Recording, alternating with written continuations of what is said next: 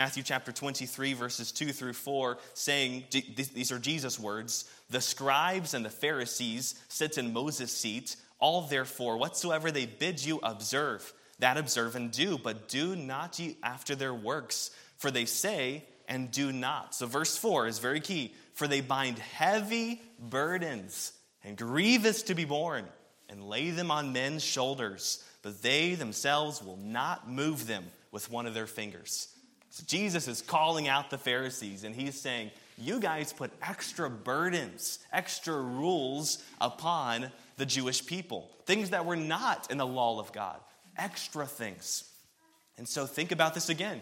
As the Jews, as the Gentiles are reading, reading Ephesians chapter 1, they're going to think about who they are in Christ now and the freedom that we have in Christ, the grace that we have in Christ, versus who they were before slavery in Egypt, the curse under the law, the pressure from the Pharisees. And this one is more general for all of us, but the bondage from the world or from the world system.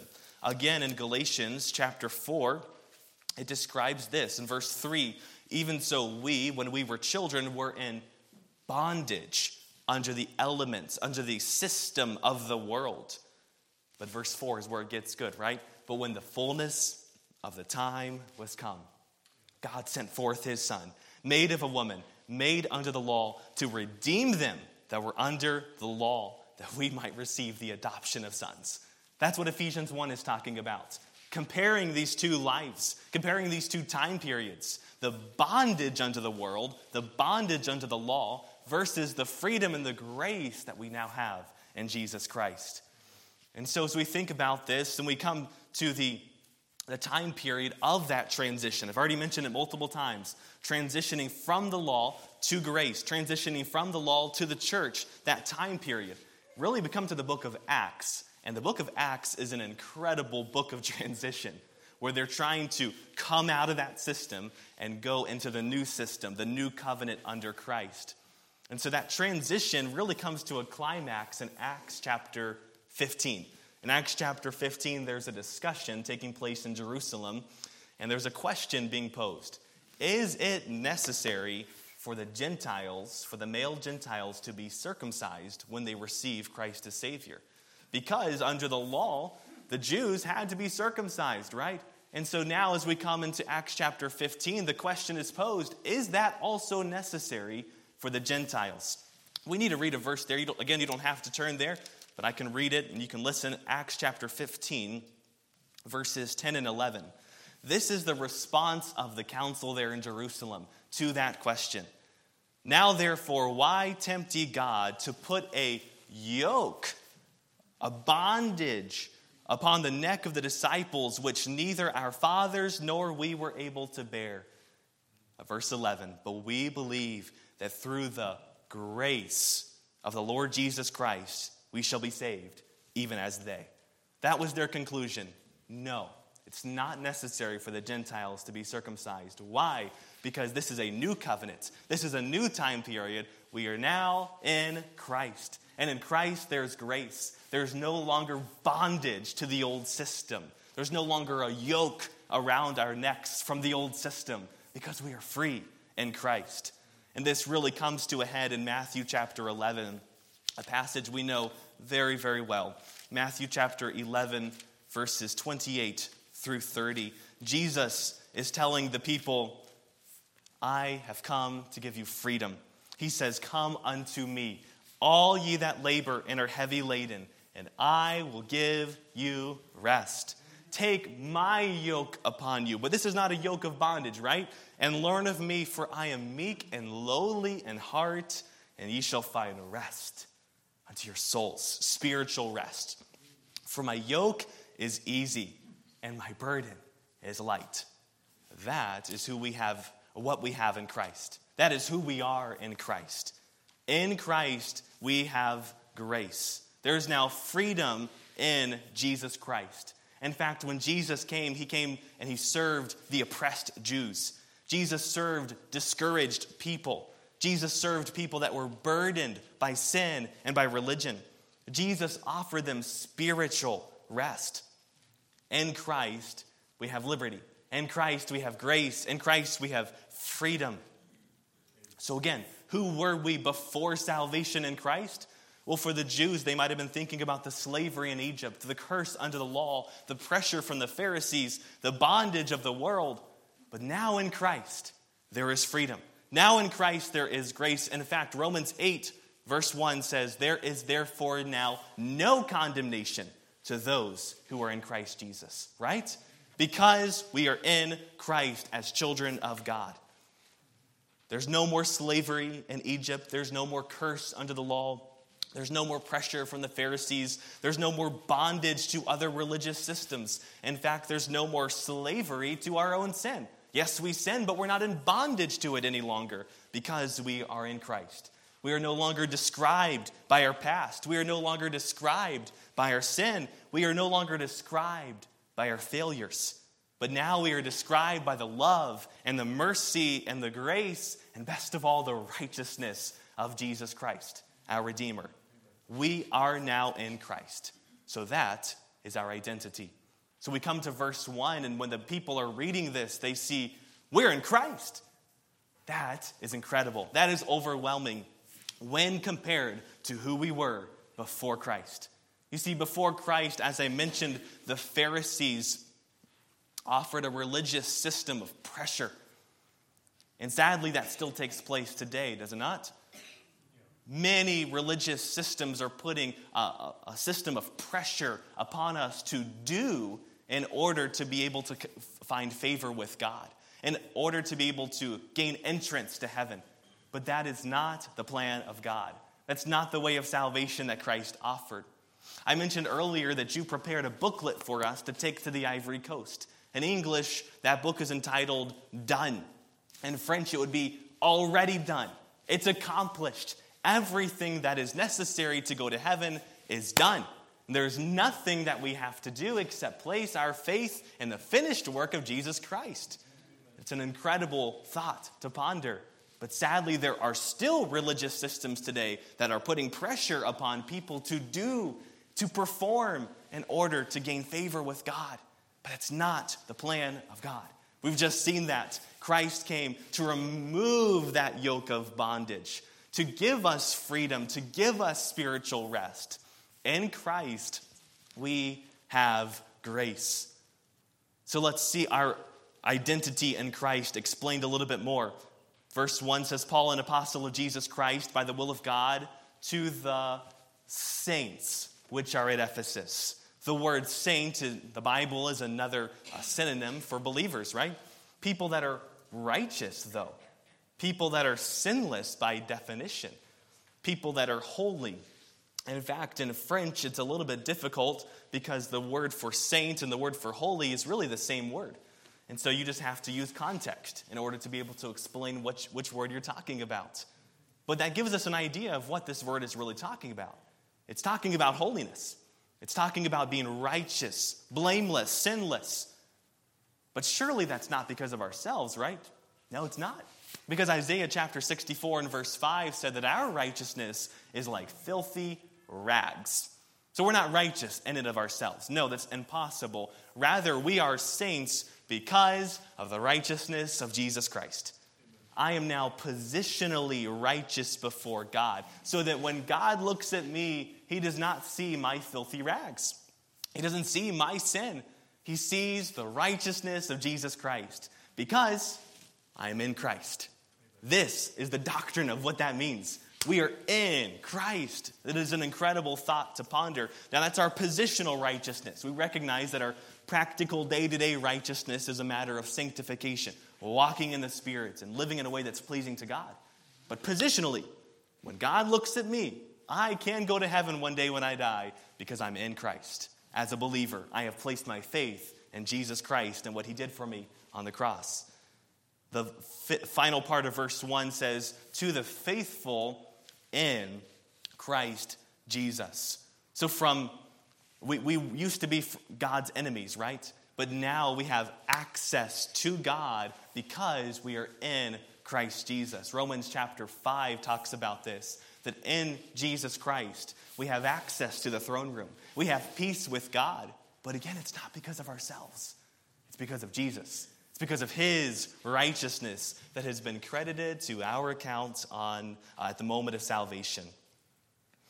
Verse 2 talks about these benefits that we have in Christ. We're going to touch on our benefits a little bit more later, but grace be to you and peace from God our Father and from the Lord Jesus Christ. At the moment of salvation, for the first time, we now have peace, right? We have peace with God. We have grace, abundant grace. And now, this peace from God allows us to have peace with others and to have peace in our own soul for the very first time because of Jesus Christ. It also describes a family relationship here God, our Father. In Christ, I now have a Father, a heavenly Father, regardless of our family situation here, regardless of our biological father on earth. We have a good and a loving Heavenly Father in heaven. We can take comfort and security in that truth. It continues and it talks about these spiritual blessings that we have in Christ. And so we'll get to that in just a moment uh, as we deal with our inheritance in Jesus Christ. But this is our identity. This is our identity in Jesus Christ. This is how we can define ourselves. We could go around and we could define ourselves by our names. We could define ourselves by our family, our personality, our stature, our profession, our job. But as Christians, we are defined by being in Jesus Christ. No matter what takes place on earth, no matter how difficult life is, we're in Christ. And we can take comfort in that truth. We can take security in that truth. Yes, there's difficulties. And yes, we each have differences. Like I mentioned, those things personality, job, all those things are different. But we're unified too because we're in Christ. And therefore, we can come together as a local church and we can worship together and we can have fellowship together and we can hear preaching together because we are in Christ. This is our identity. You've probably heard this illustration before, but you probably recognize that the caterpillar and the butterfly are very connected, right? They seem like they're different insects entirely, but they're actually very, very connected. You see, the caterpillar builds a cocoon and starts the process called metamorphosis. That process takes about 10 to 15 days, and after those days are completed, the caterpillar uh, emerges from the cocoon. But he doesn't come out of the cocoon as a caterpillar anymore, right? Now he is a magnificent butterfly. A process of change has taken place. That process is metamorphosis. That's the scientific term for it, I guess. To be changed entirely and completely. Now, that would be ridiculous, right? If the butterfly went back to those same leaves and those same logs instead of just crawling along the logs and acting like a caterpillar. That's not the life of a butterfly. The butterfly now has new capabilities, new benefits for its new life, right? So, therefore, it flies everywhere and makes everyone look at how beautiful it is. It's an incredible concept to think about how this caterpillar has changed and become an entirely new creature. And now there are new benefits and capabilities with this new insect, the butterfly. I think sadly, we sometimes want to go back to our old life, though. You see, we as Christians have had a metamorphosis, a change. 2 Corinthians 5:17 says that if we are in Christ, we are a new creation. The old things are passed away, behold, all things are become new. That is our new life in Christ. But sadly, sometimes we still go back to the old. We still live, on, we still live under bondage. Maybe it's our sin. Maybe it's a religious system. Maybe it's the world's system pulling us down. That's not who we are in Christ. We are no longer defined by our past and our failures. We are new creatures in Jesus Christ, and we should live like it. We should no longer go back to who we were before Christ because now we are in Christ. So we've dealt with our identity in Christ. And secondly, and finally, there's only two points to the message our inheritance in Christ. This is what we have in Jesus Christ. First of all, we see in verse 3 that those who are in Jesus Christ are seated in the heavenly places. Blessed be the God and Father of our Lord Jesus Christ, who hath blessed us with all spiritual blessings in heavenly places in Christ. Chapter 2 and verse 6 deals with this as well, and hath raised us up together and made us sit together in heavenly places in Christ Jesus. As part of our inheritance in Christ, this is our new position. We all now have an eternal home in heaven as believers. We now have access to the throne room, to God. We now have hope for the future, the hope of heaven, because of Jesus Christ. Secondly, as we think about our inheritance, those that are in Christ are chosen to be holy. We dealt with this already a little bit, but verse 4 says, According as he hath chosen us in him before the foundation of the world, that we should be, what's the next word? Holy. Holy and without blame before him in love. This is what we've been called to do, to be holy. We're not given the grace of God to live how we want to live. We're not given that freedom to just go off and live in any fashion that we please. Rather, the grace of God has been given to us to live in a way that is pleasing to God. In fact, that phrase is mentioned to the praise of the glory of His grace. Verse 6 mentions that. The praise of the glory of His grace. So He gave us the grace. And now we use that grace, that ability to live in a way that is pleasing to Him, to give glory back to the one who gave us grace. It would be ridiculous to take the grace of God and live in a way that's pleasing to ourselves. No, we take the grace of God and we live in a way that's pleasing to the one who gave us the grace. Therefore, we can now live in a way that gives glory back to God. This is called the process of sanctification. I'm sure it's uh, s- simple to understand, but if we think about justification, justification is the moment of salvation where we were declared righteous before God, so that when God sees us, he sees the righteousness of Christ and no longer my sin, no longer my filthy rags. But from the day of salvation until the day of my death, this process is started called sanctification, right? And this process is a process to become more and more and more like Jesus Christ. And then at the moment of my death, I see Christ face to face. To be absent from the body is to be present with the Lord. And this process here is really another instantaneous process called glorification. Justification, declared righteous before God, positionally righteous. Sanctification is the process of just walking with God, reading the Bible, growing in our daily walk with God. And glorification is when we're like Christ, when we see Him in heaven. That's the process that we're dealing with here. So when I say sanctification, I'm dealing with this lifelong process. But thankfully, we have the Holy Spirit dwelling within us. He came at the moment of salvation, at justification, and now he lives within us. And Philippians chapter 1 and verse 6 says, being confident of this very thing, that he which hath begun a good work in you will perform it until the day of Jesus Christ. It was begun at the moment of salvation, and it will be performed until the day of Jesus Christ. That's the process of sanctification. The Holy Spirit is living within us, enabling us to live in a manner that is holy, to live in a manner that is pleasing to God, to the one who gave us grace. It's also necessary, though, for us to cooperate with the Holy Spirit. We can look at other passages. For the sake of time, we'll just mention these thoughts briefly. The process of sanctification is a process of cooperation. I can't just grow by myself. I need the Holy Spirit to help me grow. We got to work together. He's going to do his part. we we just saw that promise in Philippians 1 6. He will perform it. But I've got to read the Bible, I've got to go to church. I've got to take steps of, of confession every time that I, I sin against God. I need to confess that. And when we do, He'll forgive us and we can continue to grow and have a, a more and more fellowship. But this is the growth and the process of sanctification. For believers, we have the tools at our disposal to become more like Christ. We have the Word of God, we have the Spirit of God, we have the church. We have these opportunities and these tools at our disposal to grow and to become more like Jesus Christ. But we've got to do our part. And when we do that, the Holy Spirit has promised that He will do His part. So, those that are in Christ, part of our inheritance is that we have been chosen for a purpose a purpose to be set apart, to be sanctified, to be holy. And again, the grace that we've been given from God enables us to live holy so that we can give praise and glory back to Christ.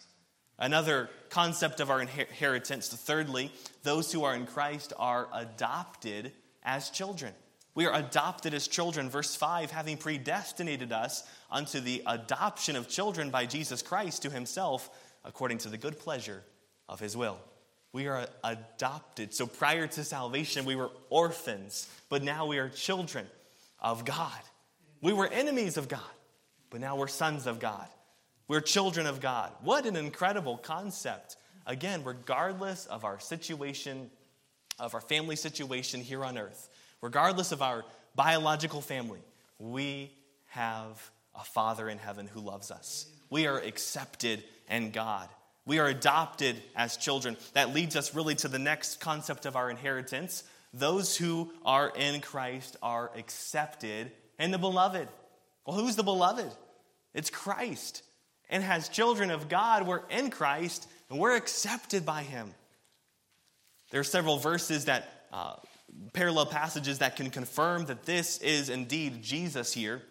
But it's here in verse 6 to the praise of the glory of his grace, wherein he hath made us accepted in the beloved, accepted in Jesus Christ. So we are in Christ, and Christ is in God, and so we are eternally secure in the Father.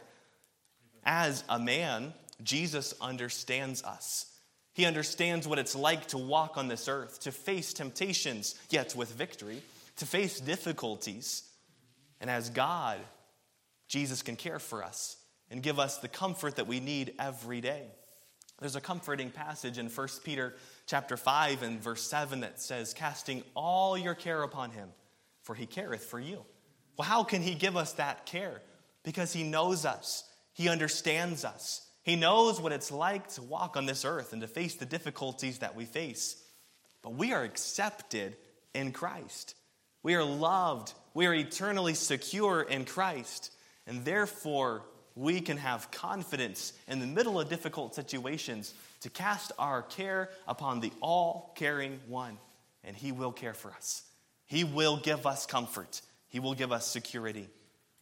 Another concept of our inheritance in Christ, this is quite obvious, but those in Christ are saved.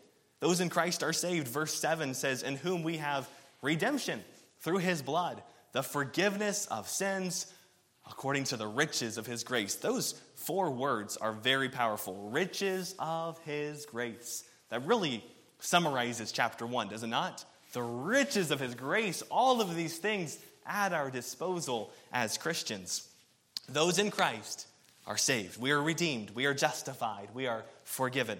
Also, those in Christ have the wisdom of God at our disposal. Verses 8 and 9, wherein he hath abounded toward us in all wisdom and prudence, having made known unto us the mystery of his will, according to his good pleasure, which he hath purposed in himself. Because we have the wisdom of God, we now can understand that God's plan is to sanctify us. We can also understand that our future is to be glorified. And this wisdom is available to us through the Bible, through fellowship with Jesus Christ, through the Holy Spirit illuminating our minds as we read the Bible. This wisdom of God is available to us as part of our inheritance because we are in Christ. And then we think about how do we know for sure that this is our inheritance? What's the guarantee? Well, thankfully, there's a down payment that we've been given.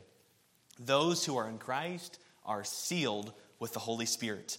Verses 13 and 14, in whom ye also trusted. After that, ye heard the word of truth, the gospel of your salvation, in whom also after that ye believed, ye were sealed with the Holy Spirit of promise.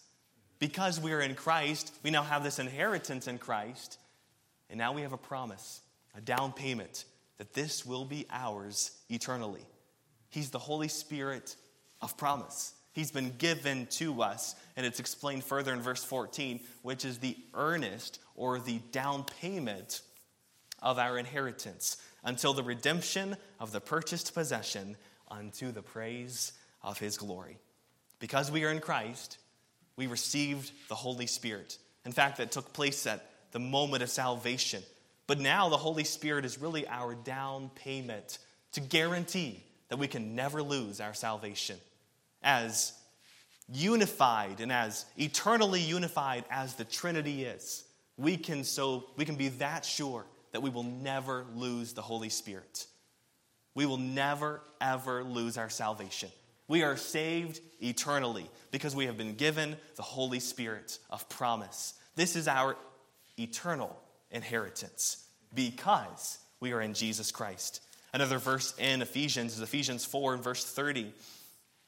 He gives a practical application here Grieve not the Holy Spirit of God, whereby ye are sealed unto the day of redemption.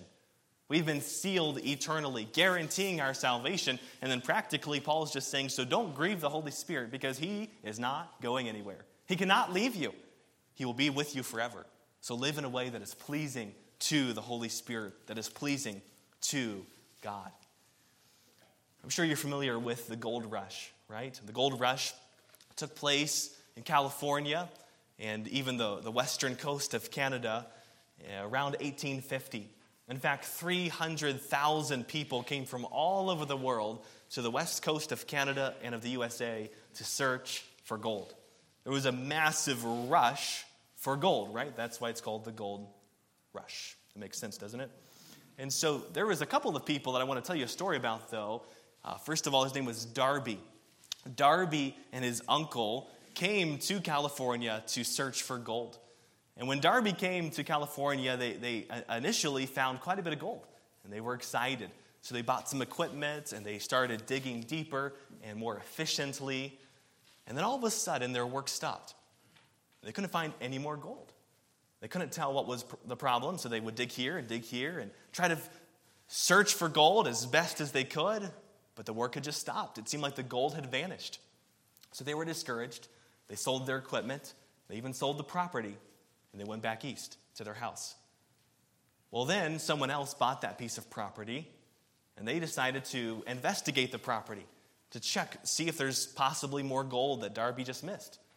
And as they were starting to investigate the property, they found that Darby had literally stopped searching for gold three feet from where the rest of the gold was. If he had just dug three more feet, he would have found the rest of the gold.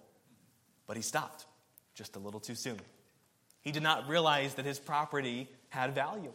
He didn't realize, literally, the gold mine that was on his property. And so he sold it and he gave it up and he went back east.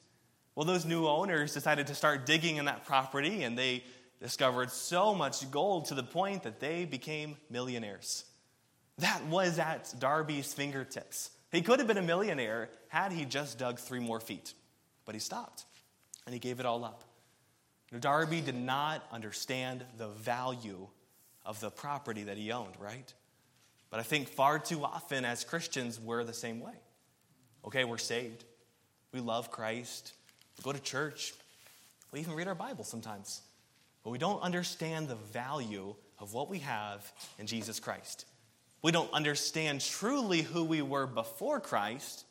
And so, therefore, we don't understand the seriousness and the power of what we are now in Christ. We've never taken time to consider that, much less consider the inheritance and the benefits that we have in Jesus Christ. But now in Jesus Christ, we're no longer slaves to sin. We're no longer slaves to the religious systems urging us to do more and more and more. Rather, in Christ, it's done. All is accomplished. It's already done. There's nothing left for us to do to receive eternal life except for exercise faith in what Christ has already done. But in Christ now, we have so many benefits. All of these benefits are at our disposal. But sadly, I think too many of us, including myself sometimes, are like Darby. We don't understand what we have in Jesus Christ. We go through the motions, we just live our lives. We're going to get to the end of our lives living very simply, living with such a simple mindset because we don't understand what we truly have in Jesus Christ. So I want to urge us today look at Ephesians chapter 1 and look at the depth of who we are in Christ and of what we have in Jesus Christ. Let's start living this out every single day so that we can live to the praise of the glory of His grace. He's given us His grace not just for salvation, but for sanctification for every single day. So let's use that grace to live in a way that is pleasing to Christ. But perhaps you might be here this morning and you've never come to Christ for salvation. So you're not in Christ.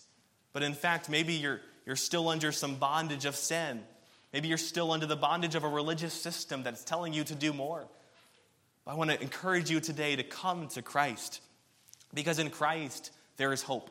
In Christ there is peace. In Christ there is freedom and liberty. We can be free from our past. We can be free from our failures. We can be free from our sin. We can be free from the religious systems that have weighed us down. In Christ, we have grace. In Christ, we have freedom from all of that. Much, much more than that, though. If you're here today and you have never accepted Jesus Christ as your Savior, I urge you to come to Him today in faith, recognizing that you are a sinner and that without Him, we would spend eternity in hell as the penalty for our sin. But because of Christ's finished work on the cross for us, He died in our place. And because of that, we can have faith in what God, what Christ has done for us, repent of our sin, and come to Him today we can have new life in Christ today. If you've never done that before, you can do that today. But if you have, if you've already made that decision to receive Christ as Savior, if you are a believer, I urge you to find your security in Jesus Christ. Perhaps there's some type of bondage weighing you down. Maybe some of the things I mentioned in the introduction, maybe something entirely different. Some type of bondage that's weighing you down. Remember who you are in Christ. Take comfort in that. Find security in who you are in Christ. And then also, as believers, remember that we have been saved for a purpose. So let's follow the plan of God for our lives, that plan of sanctification, right? We've been saved for the purpose of being holy. So let's get in the Word. Let's stay faithful to church, stay faithful in fellowship. Let's take deliberate steps to confess any known sin in our lives so that we can be in fellowship with God once again. That's the process of sanctification. Daily becoming a little bit more like Jesus Christ by letting the Word of God and the Spirit of God work through us.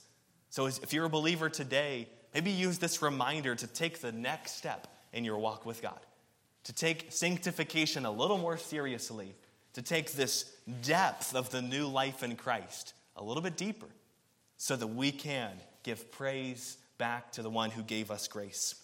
I want to encourage you about the book of Ephesians, though. We've dealt with a lot of doctrine today. I recognize that. It's a, it's a deep book. But what's exciting is that chapters 1, 2, and 3 are packed with doctrine. And then there's a huge transition in chapter 4. In chapter 4, in verse 1, it says, I, therefore, the prisoner of the, of the Lord, beseech you, beseech you that you walk worthy of the vocation wherewith ye are called. And so, chapter 4 and verse 1 marks a transition where he's saying, Here is all the doctrine of our new life in Christ. Now, walk worthy of that. Now, live in a way that's pleasing to God. So then we go to chapters 4, 5, and 6, and there is a ton of application there for us for every day. How to behave at work, how to behave in the home, how to behave in the church. It's all there, chapters 4, 5, and 6, building upon that doctrine. I say all that to say this I recognize this was deep this morning. I get that. But I want to encourage you keep reading the book of Ephesians on your own. Maybe this week you can take one chapter a day. There's six chapters, and you can finish the book of Ephesians. And you can see what I'm talking about. How this doctrine gives us the foundation for application. See, doctrine is, is not boring, it actually gives us a foundation for how we can live. So perhaps you could take the book of Ephesians this week and you can draw application from it so that we can live in a way that is pleasing to God. Remember, He's the one that's given us grace and this new life in Christ. So now let's live in a way that gives Him the glory that He so deserves. Let's bow for prayer. Father, thank you so much for the opportunity to preach your word this morning. Thank you for your love for us. Thank you for the salvation that we have in Jesus Christ. Lord, I pray that you would help us to be able to uh, walk with you, to stay close to you. Lord, we need you. We need your help every single day to, to, to live out our new life in Jesus Christ, to live in cooperation with the Holy Spirit of God so that we can be sanctified, so that we can become more like Christ. Lord, help us to remember who we are in Christ, to remember this new life in Christ, and to live it out to the fullest every single day. In Jesus' name, amen.